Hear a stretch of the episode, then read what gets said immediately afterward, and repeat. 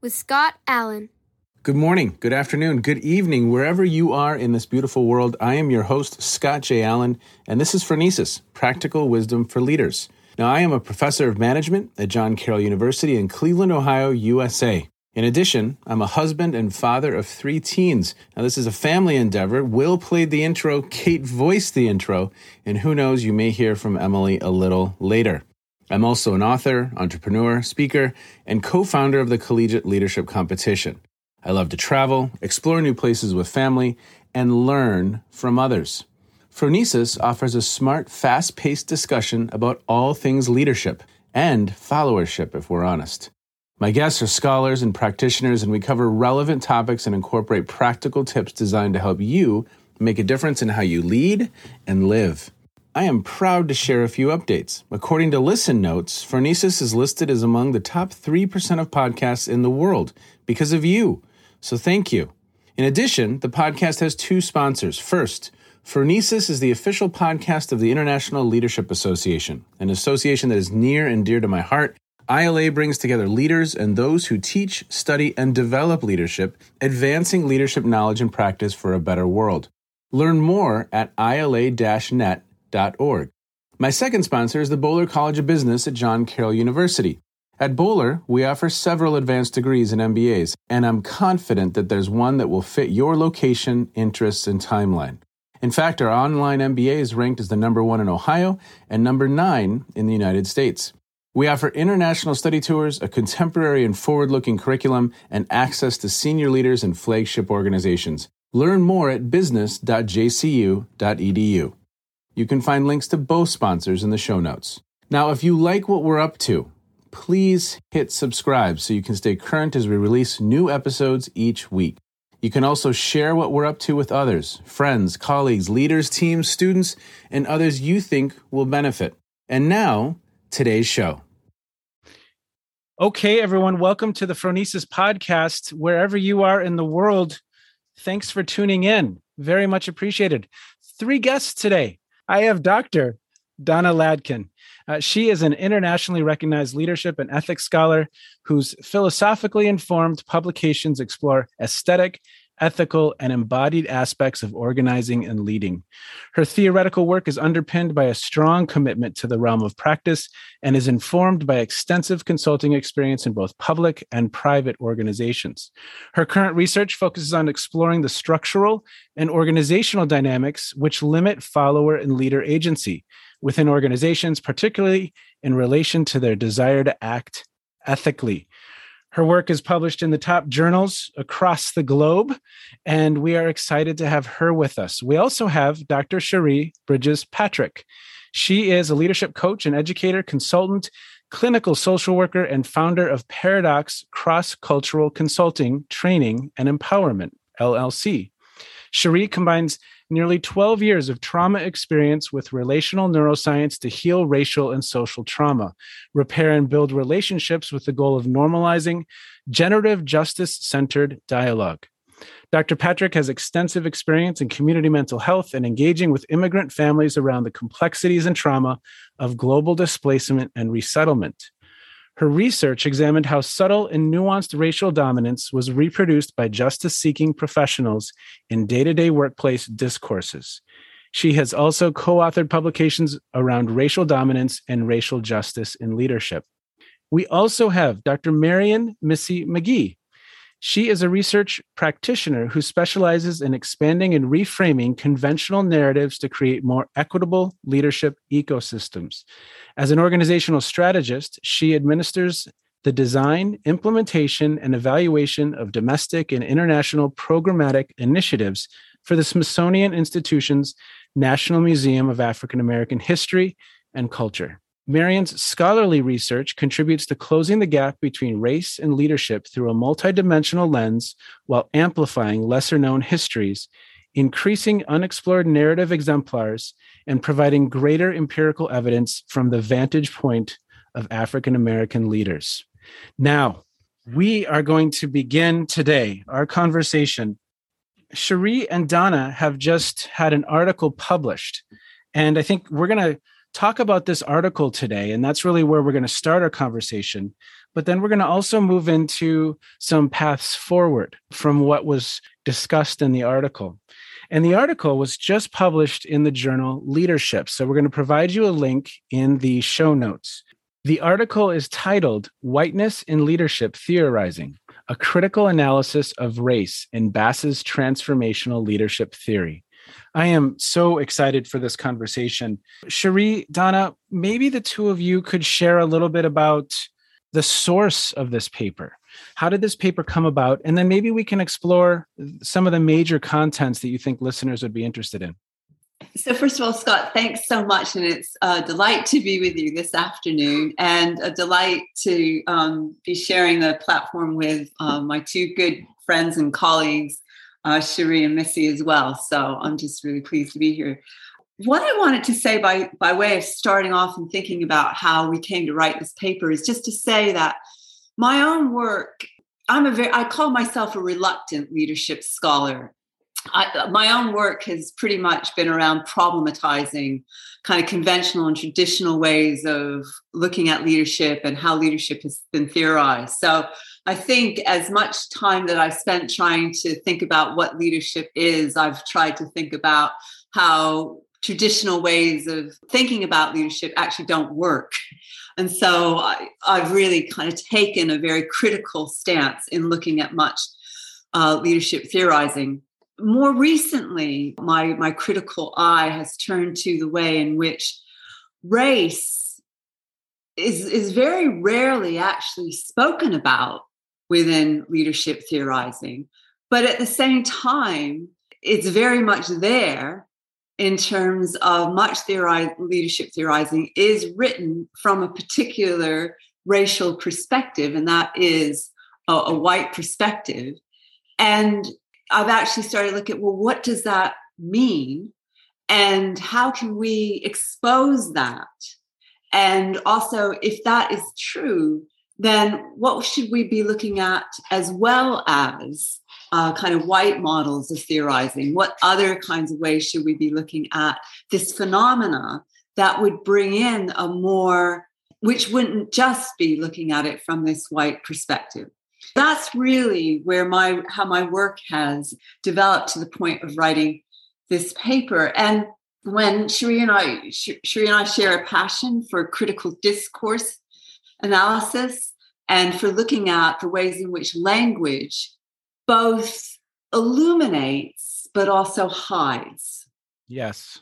And the way in which, when we use language, any language that we use is only the tip of the iceberg in terms of the many assumptions, power dynamics, and other relationships that underpin it uh, Cherie's going to talk about her own work, I'm sure, in, a bit. But you know, just to say that we we share this passion, and so one way of starting to address what's going on in leadership theorizing was to take critical discourse analysis, looking at theories of leadership that we, you know, generally just don't even think about in terms of what's underneath them, and actually start unpacking them uh, from a critical race perspective so that I'll I'll I'll stop there and let Cherie come in and, and tell her part of the story. I learned so much reading this article. And I think Donna, you summarized it beautifully. Uh, illuminates but also hides. Mm. And it, what hit me yesterday on the couch as I read a passage to my wife saying, "Oh my gosh, wow, and and so i think that mm-hmm. illuminates but also hides. It just it's really a powerful statement. It is mm-hmm. because yeah. you're helping me see things i hadn't seen. It's really interesting because as i was thinking about this conversation yesterday i was out on a walk and, and thinking about this conversation and one of the things that i was thinking about is you know with with theorizing of any kind it's important to ask you know whose purposes are served by the person doing theorizing you know who, whose purpose is there you know when we think about leadership theorizing some of the you know older leadership theories like you know literally great man leadership yeah. theorizing you know and what purpose or whose purpose that serves. and of course that whole theory serves the purposes of a, of a ruling class Yep. Where the idea is that leaders are born, not made, and you can pass this ability to be a leader down through generations. And, and basically, that's who is supported by great man theory. And if you go through, you know, every theory, it, it is actually serving someone's purpose. And so for me, doing this kind of analysis is really important because then it begs the question okay, first we have to understand what purpose is being served, and then we can think about do we want to align ourselves with that? you know, is there yes. another purpose we want to be serving? And maybe we should look to those kinds of theories instead. So, Cherie. Thank you for the invitation to be here. And thank you, Donna, for summarizing that. That was just a beautiful, and I and I'm glad that you highlighted, Scott, the the ways that language discourse both illuminates and hides. Um, you've already spoken about my research a little bit because what what it did was really look at what was happening underneath the words right and and and in my research i was able to pull out some themes and some discourses that um, were uh, that that traced um, uh, conversations, just day to day conversations of social workers, justice seeking social workers. Really, right? And and so it, it, found all these subtleties all these nuances of race right and and racial dominance just operating all the time. It was just like when, when you pull it out it just becomes so obvious right? What what happens is uh, like donna said there's a way that language and discourses foreground things right and make things very obvious uh, and in a way that it um, backgrounds things that it does you know and this is all about the whiteness right? How yeah. how it operates right to foreground and background. And so yes this is where where don and i have a shared passion and we've had so many lively conversations around how whiteness operates. It's always there. And i'm starting to look at, at whiteness as an embodied right a, a soma- the somatics of of whiteness. And so um, that's a conversation i'd love to have at some point. Well maybe the two of you could uh, to begin you're setting your sights on transformational leadership. And mm. what were some insights that maybe the two of you hadn't expected to discover as you began really exploring?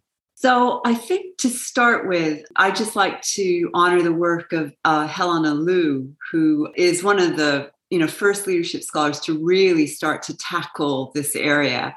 And i think it was a paper that she wrote looking at australian philanthropists and how different habits of whiteness were apparent in the way in which these philanthropists were represented both in text but also pictorially.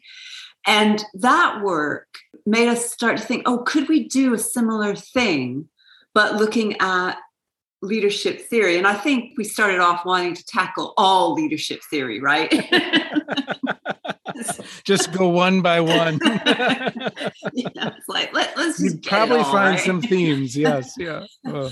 But it became clear that we needed to to really do. I mean, the, the beauty of discourse analysis, and I don't know if Cherie wants to come in here, but it is about looking at specific bits of text yeah, so it's not about generalities. It is about looking at the very specific bits of text and diving deeply into that text.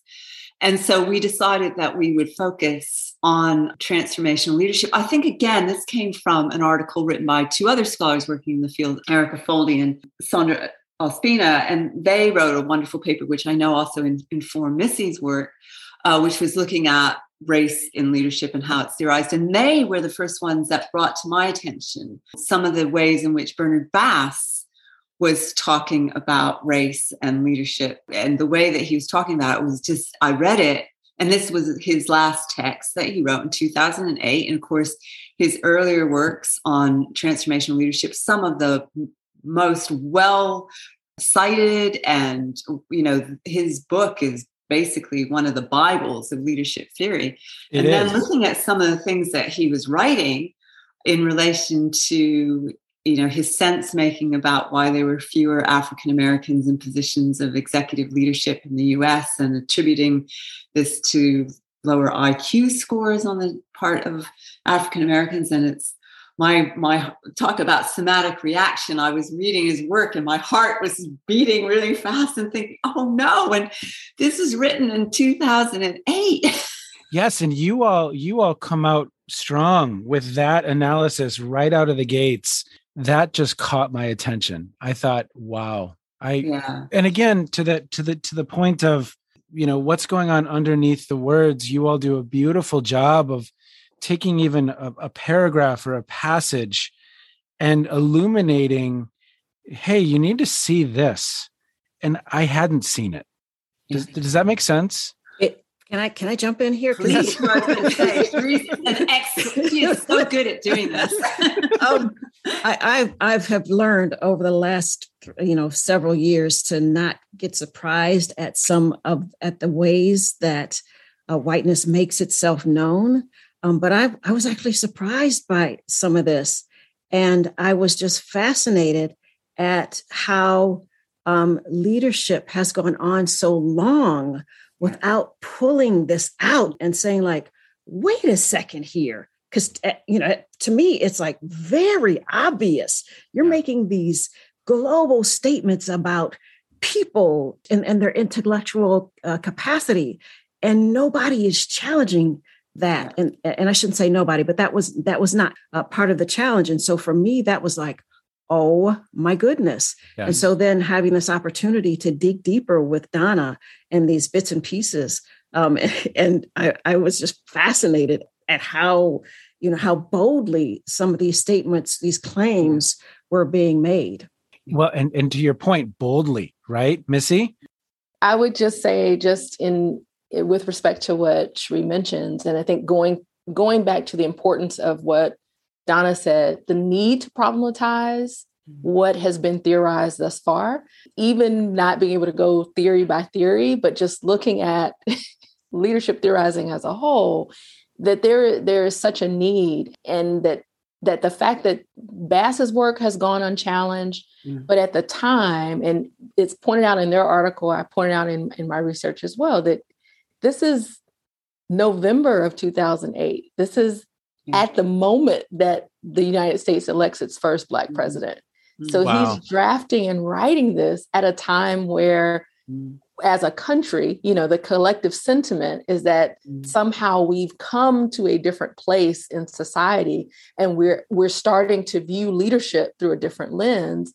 And and then you have the person who's held up as you know, is regarded as this guru of leadership theory that is kind of turning that on its face. And I think the fact that it's, we're now almost 12 years removed from that moment, and it's still now starting to be mm-hmm. challenged. It's still now starting to be called out. Mm-hmm. And I wouldn't say that leadership theory is undergoing a time's up moment just yet, but there there certainly is all indication that there's a need to really, really, I, I I think interrogate this notion of how whiteness has been, like you, like Cherie said, so assumed to be as almost a synonym for leader. That has never been the case, but we we need the empirical data to support that why those things aren't true. So a lot of what I bring to the conversation is around I can give you examples. I can give you the the actual through critical discourse analysis, the actual example or supporting documentation that puts Bass's work eh, at, it shows the problem, problematic nature of his work. And I think that's something that we have to encourage as a field. We have to encourage this to happen more and more often because if it's presented as if no other leaders exist or no other perspective of leadership exists, then it's assumed that, well, we would esteem leaders of color, but they're just not out there, which has too long been the excuse that's used. Well, we would, you know, diversify the inputs of what what's shared, but they just don't exist. And so a part of what I'm doing is making sure no, they they do exist and they've existed for some 60 years. And this is this is the evidence of it. Say more. It, it's it's several things. I share uh, Donna's opinion. I think this notion of whose purposes, I wrote this down, whose purposes are actually served the question of whose purpose is being served by the ways in which these theories are presented. And I take that a step further to say whose purposes are being served by the way certain narratives are presented. Yeah. Uh, and the ways in which narratives of leadership are presented as the great white man theory. And because, going back to something Cherie said, the, because the language is already situated in a way to keep certain people in a supreme position and others to be to be looked at or viewed as non-dominant then it, it already creates an atmosphere where there's an expectation that again if leaders are born and not made that if you're not born into this space or your narrative doesn't fit the narrative that's presented then you're not eligible to be considered when we theorize even what it takes to lead organizations effectively. And so I think that was for for me the discovery of like we in finding I, I share this in my work like in looking for leadership theory to help support or or characterize what I saw black leaders doing in the 1950s and 1960s before a lot of these theories even were fully established there was nothing that really fit and then when you try to fit their experience of being community centered their experience of being very distributive in their leadership style, very participatory, very relational, decades and eons before these things were established theoretically. How do you then say that because they did not have the narrative of experience that is proposed as the way in which leadership occurs, what then of these organizations that have been in existence for this long? Yeah. What how then do you understand what profitability and success looks like from a different experience or a different narrative lens. So I want to jump in here and just support what Missy is saying from the article that that we've written. You're talking about solipsism. And so we talk about the habits, three habits of whiteness in this uh, leadership theorizing. And solipsism is this tendency for whites and the function of whiteness to act in ways that only benefits them. So when you talk about who's, you know, who's benefiting from this, this is what solipsism does. And it's this circular notion of, you know, let's do this work. And it always seems to come back to benefit this one particular group. You just call that out, Missy. Thank you. Perhaps unknowingly, but does. Does that make sense? Yes or no? what do you think? Challenge Absolutely. me. Absolutely right? unknowingly. Yeah. I, I, think to, I think to some extent there is the both and. It's not either or. It, it really is this notion of, and this is where we get into this notion of systematic. Then it's it's so ingrained in our systems. It's so ingrained in our ways of discourse. It's so ingrained in our. It, it, we're so conditioned to it that to challenge it and and this is not just true now i think this was true in 2008 this was true in 1988 it was true when, when critical race theory emerged in, in the late 70s that to even address race and leadership is is something that people distance themselves from mm. which is indicative of this notion of the theory of self that that for that solipsism that my experience does not require me to consider race because my experience is the dominant experience. So I don't even, I'm not even presumed to think about this experience from someone else's perspective. And I think all of us can relate experiences of leading where race became a factor, not just gender, race and gender can become a factor. And making that, making the case for how you talk about that how you work through that when it's presumed that that's not even a factor when it yeah. comes to leading effectively. Yeah, when it's presumed that it's not even a factor. Yeah, for me, if I can come in there, there's no better example of that than when you start looking at a theory like authentic leadership theory, which you know is all about you know, if you look at authentic leadership theory, the way it's been theorized by people. I, I mean, it is theorized in different ways. So I don't want to say that all authentic leadership theory theorizes it this way, but the dominant way in which authentic leadership is theorized, which is by the which is uh, Avolio, who in fact was a was who worked with Bass for quite a long time. You know, it's this idea that you, you know, the the leader is their true self. And I have never spoken to a person of color for whom they can say, "Oh yeah, I can be my true self, and that'll be fine." Especially wow. in different organizational contexts where you know that just won't work.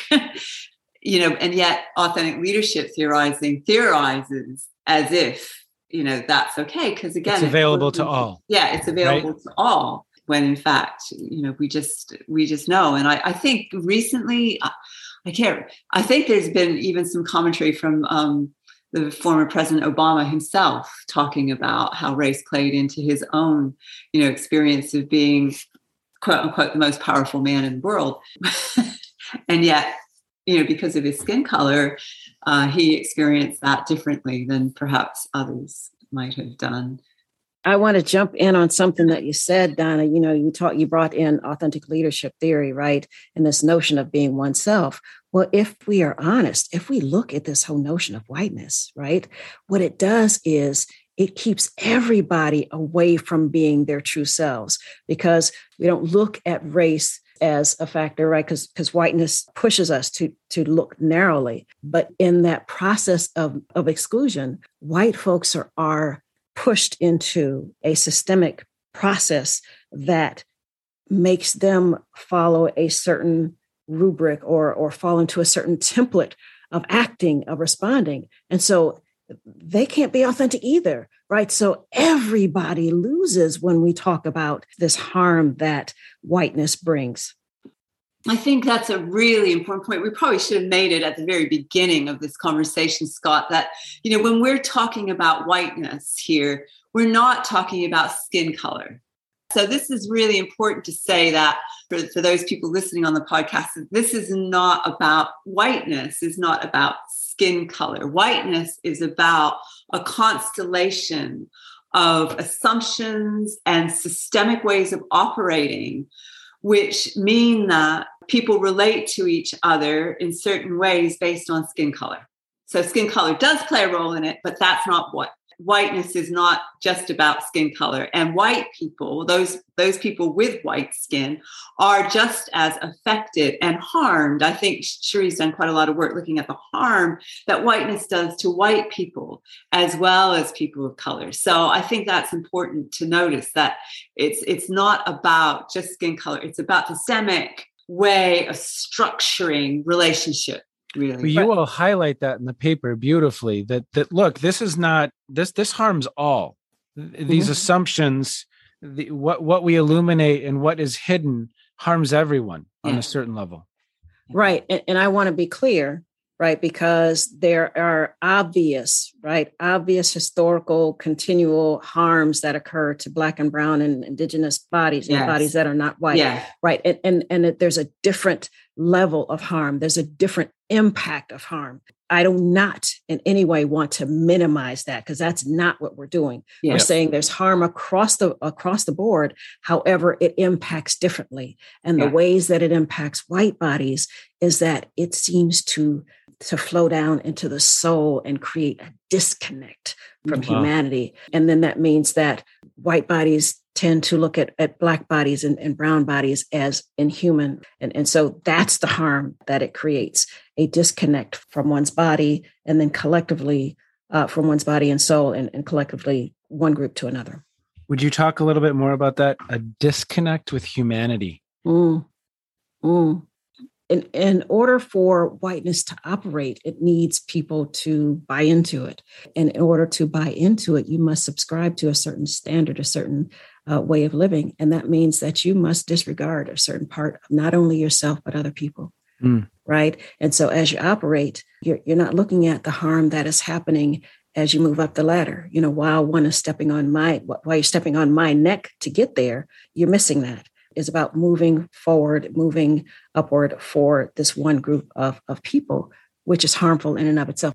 I, I'm just co-signing because I, I think that that you said so much. It's so rich to think about the harm, the shared harm, the mm-hmm. mutual harm that's done, and that it's it's really important to understand that we're not talking simply about skin color in a in a simplified way. That skin color does play into, but these these the cultural complexity of when we talk about an organizational culture and what, what came to mind when you said the harm that whiteness can do in terms of the dehumanizing is that even for uh, when we talk about the social black leadership or or authentic leadership excuse me that among say a, a leader of color i mean use an african american leader but any leader of color that the notion of being articulate or the notion of being well well read or well traveled is somehow contextualized as white or mm. or culturally related as white or or an embodiment of whiteness. And that if i'm speaking in an articulate way that somehow i'm not being my authentic self. Or that there and and this this happens in many organizational contexts where it's like oh but you can let your hair down. You can you know you can you can do this this this and this. And it's like well but this is me and so there the disconnect of allowing individuals to be their full selves, yeah. whatever that full self shows yeah. up as in that organizational context, yeah. that it robs us of really seeing each other in the depths of who we are, regardless of our skin color. And that if we don't start to really expand our view, and that, that's what I mean by reframing a narrative and re, you know, mm. making room for other narratives. Mm. If we're not understanding that people's lived experiences really have a lot more in common than they do in you know in difference to each other but if we're not making room for those experiences to inform how mm. we lead or inform how mm. we make opportunity or space for others to lead mm. Then that assumption that systemic way of viewing only those who fit this one embodied perspective of whiteness then it limits so much of what potentially could be mm. just much more fruitful, much more profitable. When I say profitable, not just in the terms of revenue, bottom line profitability, or you know, uh, realized value, but actually intrinsic value of, of how organizations mm-hmm. move and grow together.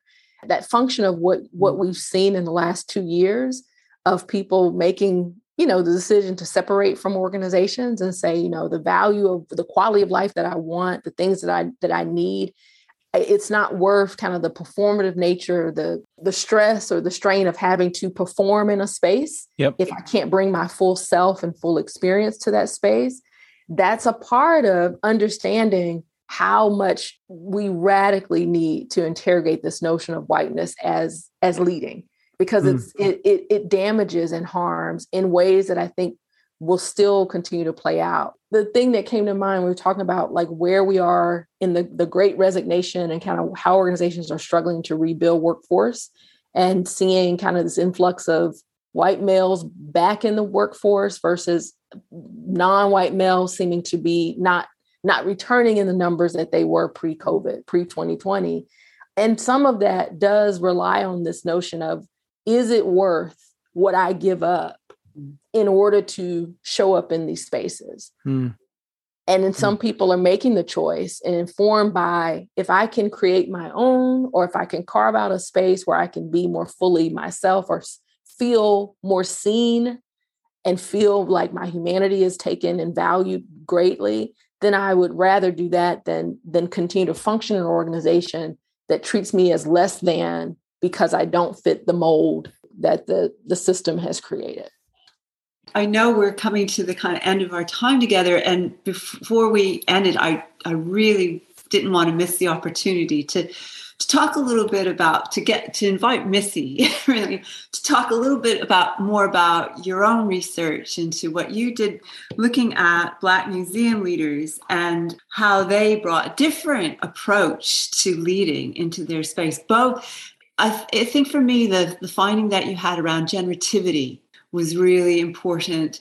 And also, I, I, just wanted to highlight your work. It starts from a different position, really. In much traditional leadership, there's the expectation that you that the leader is in a position of power. They they have positional power, mm-hmm. which they are then able to use in a particular way.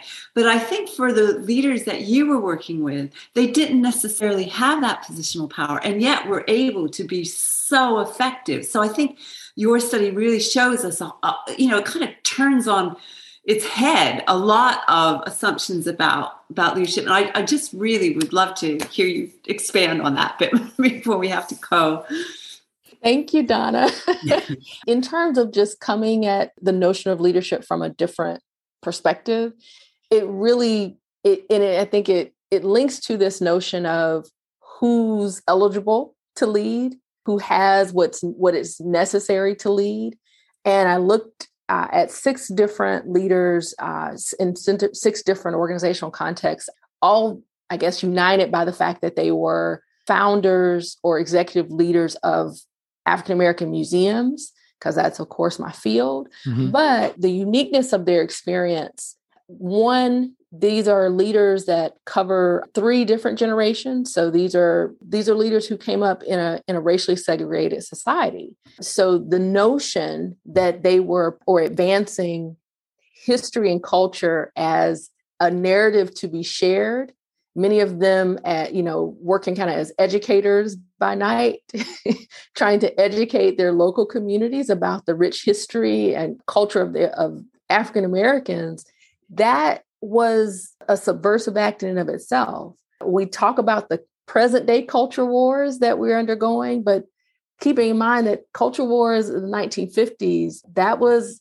in the McCarthy era, these were leaders of the McCarthy era that were yeah. trying to lead in a space where they were considered, you know, revolutionary, they were considered to be basically at odds with the, the, the government or the system by which society was operating under. So, this notion of trying to institutionalize that history, meaning create spaces where it could be shared and passed on from generation to generation, was in and of itself a subversive act. It wasn't mm-hmm. something that they necessarily were supported in doing and in, in operating in a way that they needed to depend on the local community support to build a grassroots effort and then to, to grow those organizations over time such that they're still standing today they're still profitable today they're still able to to be anchors or or resources within the six different communities they serve that in and of itself comes with a reliance on community. And this is where kind of the generativity part the reliance on being very very open and generative in how this information gets shared mm. and not leading to compete with someone else not leading to outrun or outpace another organization but they talk about in their own narratives the need to convene with one another to share resources anytime they were successful in getting you know National Endowment for Humanities money or that National Endowment for the Arts money, any type of funding, to share that across other institutions so that others could also benefit from what they've gained or what they were benefiting from. And that area or that approach to leading being something that you don't see presented in, in theories of leadership. You can be successful and generative in your approach, but also help and support and sustain other institutions or like minded institutions. Um, and make no mistake that in grant funding or nonprofit management, you're competing for funding at on a regular basis. So it wasn't as if there was not a notion that, you know, there's only so much money to go around, but that, yeah. that there was an understanding that by growing and supporting one another, that across the field, all the institutions could benefit when that it didn't have to just be one winner one leader on top. And that that's a notion of leadership i think that still deserves a lot more credence as we start looking at ways we the ways in which we theorize leadership differently. I would love maybe for each one of us to just close out with something we want to leave listeners with. It could be something uh, provocative. It could be something you're thinking about. It could be something that is a question you're still pondering.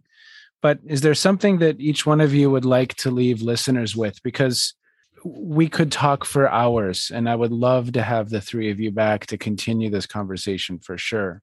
Scratching the surface of the dialogue. I will go ahead and just sort of summarize where, where I am in this conversation.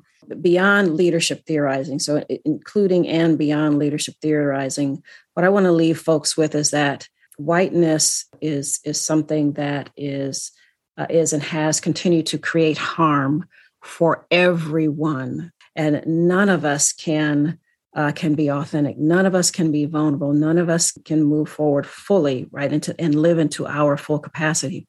And so understanding that, and, and again, everybody's harmed differently. And, and there is possibility though, right? Even with that, there is possibility for growth, for movement, for healing, right? And because I'm looking at trauma and because I see whiteness as a form of trauma uh, that impacts us all, there is a possibility for us to to do better. Uh, it takes a, an investment of time, resources, and a lot, a lot of courage. Yes, yes, Missy. I think the thing I would like to leave with is the need for the collective um, and not just the we, we start out the conversation talking about the the kind of great white man theory and and how limiting that is for the individuals who are trying to embody that but also limiting for the organizations and the followers that are are a part of that that it, my research really sh- shed light on a notion that I had not really seen in leadership theorizing, which is this this collective dimension. We use the you know the the notion that there's always there's space at the table or there's room at the table, making room in leadership theory for a collective dimension. And I think in the in the more practical sense, um, in our own organizations, it's making space for voices that too often are unheard. It's making space for the ways in which people bring their lived experience to their uh, organizational culture and making sure that those experiences are ascribed equal value and that that collective is valued as equally as that individual's ability that we start to look at look at our organizations differently and think about all of the expertise that you know is contained within those spaces and where we've limited the ability of, of individuals to really be a part of building or growing or strengthening the organizations themselves. And so, well, limited the ability, right? Where have we unknowingly, sometimes unconsciously, limited the ability? Donna. Yeah, I think I think what I need to say kind of bridges together some of the things that Cherie said and I, Missy, the things Missy has said as well. And so one of the things that shocked me, I think really shock is the word as I started to look into theorization around whiteness itself. So this journey in, in, writing this paper actually made me look at scholars who are looking at critical. There's a whole field called critical whiteness studies now. Yeah, I didn't. I was not aware of that. Yeah. That was, yeah. and one of the things that comes through in a lot of that writing is is a central idea within whiteness is the the need for the creation of an abject other some other some another person who's somehow you know different that always creating that sense of different and distance between one and the other and when i started to look at and i guess that's also indicative of, of a kind of notion of a zero sum game like yep. there's only so much power there's only so much wealth there's only and if i've got it you don't you know yep. it's that kind of and i started to think about that. And then when i started to look at a lot of leadership theory not just not just bass's notion but other leadership theories in which we see this this real distinction being made between leaders and followers. Yes. You know? And it suddenly i started getting this resonance of the abject other kind of echoing throughout leadership the, the leadership canon and I think what, so what happens if we suddenly don't think of it in those terms? Mm. What if hmm. we don't need an abject other? What if we stop thinking about leaders and followers and start thinking about leadership as this collective endeavor? Yes. You yes. Know? And, What's and that word? Donna, say it on the Phronesis podcast right now. What's the word? well,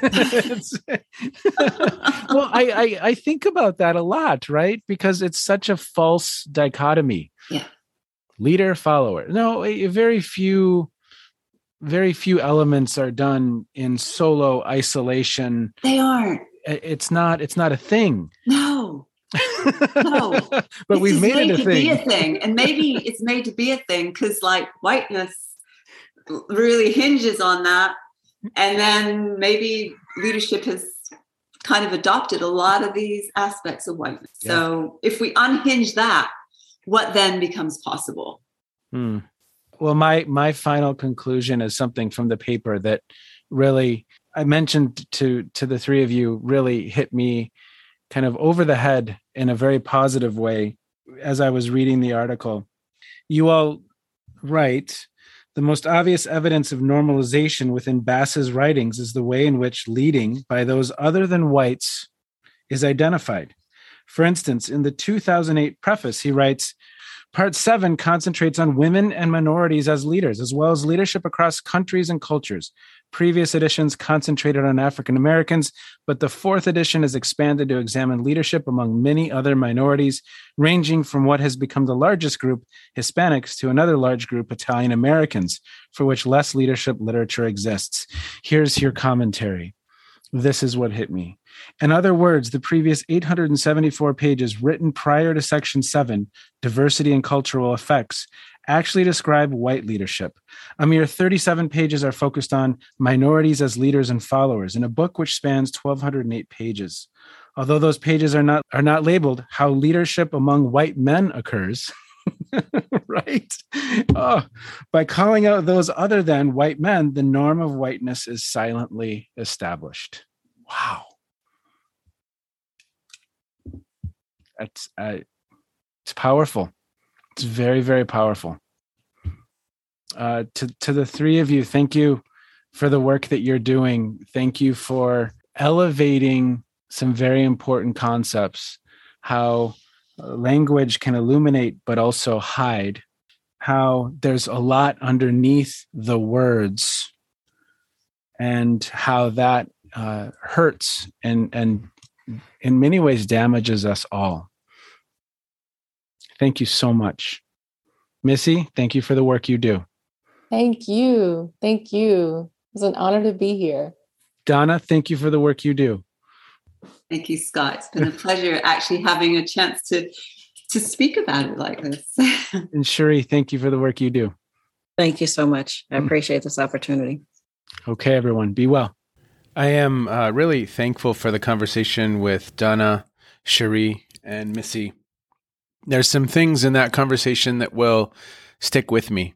So the first thing is the the way language illuminates but also hides. What's underneath the words? And another thing that really will forever stick with me is that every theory is serving some purpose. And do we want to align ourselves with that purpose? I think it's another just critical question that we have to ask ourselves as we think about doing this work. So, to the three of you, thank you. Thanks for your time. Thanks for your wisdom. Thanks for your expertise. Like I said in the podcast episode, I really look forward to continuing this conversation because I think it's an important one and I think it's critical to the evolution of our scholarship, our field. Be well, everyone. Take care, and thank you so much, as always, for checking in. You have just finished another episode of Practical Wisdom for Leaders with Scott Allen. To contact me, visit www.scottjallen.net or send me a note at scott at scottjallen.net. I can also be found on Twitter and LinkedIn, so let's connect. Now, if you have feedback, I'd love to hear it. And as always, thank you so much for listening. One final nod to our sponsors, the International Leadership Association and the Boler College of Business at John Carroll University. And now, here's Kate's twin sister Emily with the outro.